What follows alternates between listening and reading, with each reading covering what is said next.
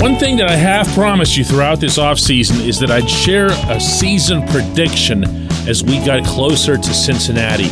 We're getting really, really close to Cincinnati. And I'm starting to feel it. Good morning to you. Good Monday morning. I'm Dejan Kovacevic of DK Pittsburgh Sports. This is Daily Shot of Pirates. It comes your way bright and early every weekday if you're into football and or hockey. I also offer daily shots of Steelers and Penguins that I hope you'll check out. Thursday is the 137th opener for the Pittsburgh Baseball Club at Great American Ballpark in the only city where opening day is legitimately capitalized because it's an actual holiday for what I hope would be obvious reasons for those of you who love the game as I do. The Pirates are only, I believe it's 10 players away right now from having a roster ready to fly out of Bradenton. And we're really, really close to reducing my number of excuses for putting off a season prediction, but I feel like it's warranted.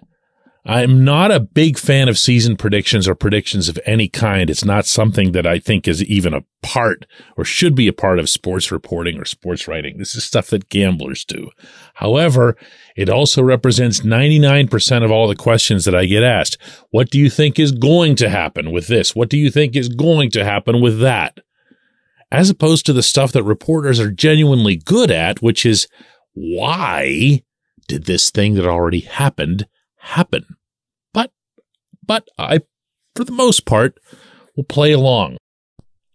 The other reason beyond that that I don't like doing predictions with this team in particular is that however you feel about that opening day roster means nothing. You can make that kind of prediction for the Yankees and the Dodgers and other teams that you know are going to be kept together over the course of a summer. What you can't account for is getting to the trade deadline, being 35 games below 500, and then everyone, everyone from management to the fan base agrees that the best thing you could possibly do is sell pieces off from prospects.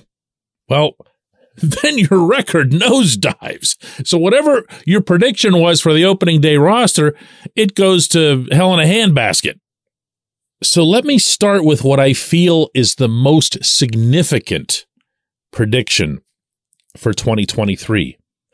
And that's that Andrew McCutchen will not be traded. There is no circumstance, I believe, under which he'd be traded.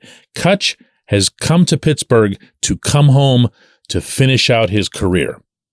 That has been my understanding from Bob Nutting, from Kutch, from everyone involved. This was not done as some sort of let's build up some value and then move him for some double A lefty. Uh, I also don't believe, and I say this respectfully, that you'd get a ton for him. Uh, even if Kutch were to show old form, he's 36 years old.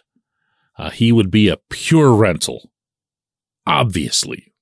So put that one out of your head. That's at least one component to this roster where you can feel like, all right, that player's going to be here all year and should be here all year.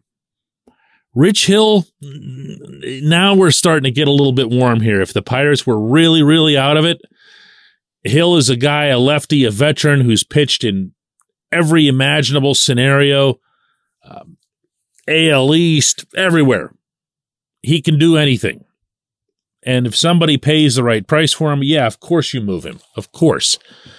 Should that disrupt your season record significantly? No, not really. Not really.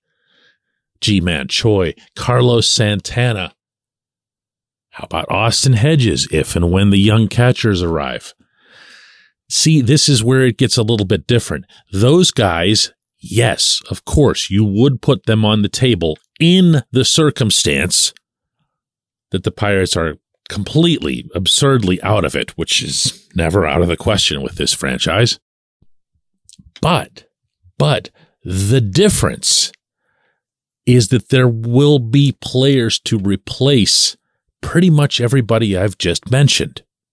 Now, there's not a whole lot going on at first base, but if one goes, the other can, meaning if Santana goes, Choi can be the guy that takes care of the position the rest of the way, or vice versa. Okay, depending on who would be more in demand, who can get you the better t- trade relief. But if Hedges is replaced by Endy Rodriguez or Henry Davis, nobody's really going to be expecting much in the way of a backward step. If Hill or another veteran starter were to go, whether it's Vince Velasquez or JT Brubaker or whoever, then you're going to be replacing them almost certainly with Quinn Priester or Mike Burrows or Luis Ortiz. And you'll probably be getting better. So the best and most encouraging thing I can offer toward the 2023 season right now, right now, is that the team that you're going to get Thursday in Cincinnati isn't going to be, for the first time in a long time, as good as the one you're going to see in all likelihood later in the year. So even setting aside silly, meaningless predictions, that all by itself should represent a nice stride for the franchise. It really should. I'm not making light of it. I, I swear. This having prospects knocking at the door for real is where this was supposed to have been headed for quite a while now. It's taken longer than anybody would like. It's getting there. When we come back, J1Q.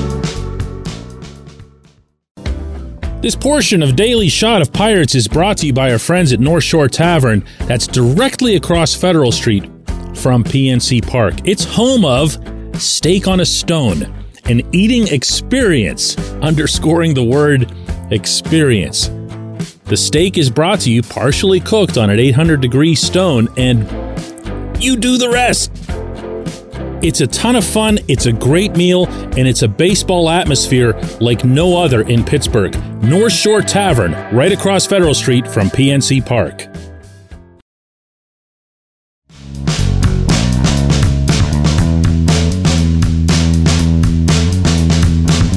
J1Q comes from Randy, who's one of many to send something similar, only Randy's was the funniest of them. He says, Dang, DK, Monday morning? My friend, get some sleep. We're worrying about you. Okay, okay. So I opened up the Friday show by saying, Good Monday morning, when in fact it was Friday, which would lead one to believe that either I've been trapped in stasis for weeks and have no idea day, time, week, month, year it is. And I can't rule all that out, given how occupied I keep myself generally. But no, all that happened was I misspoke, was unaware of it, and then everybody went out of their way to point it out. That's fine. That's fine. It does afford me the opportunity to share with you how much I'm looking forward to baseball season because there's nothing that throws off my senses of such stuff the way baseball does. In Bradenton, there's forever been a terminology among the people who are around the team every day, including a lot of people within the team, that every day is Tuesday. Every day is Tuesday. Why? Because every day feels like any other in spring training. You don't have variations on the times that the events are occurring the way you do in the regular season. 705 game, 705 game, and then there's a 1235 matinee or there's a 135 Sunday game. But you have a rhythm that's developed.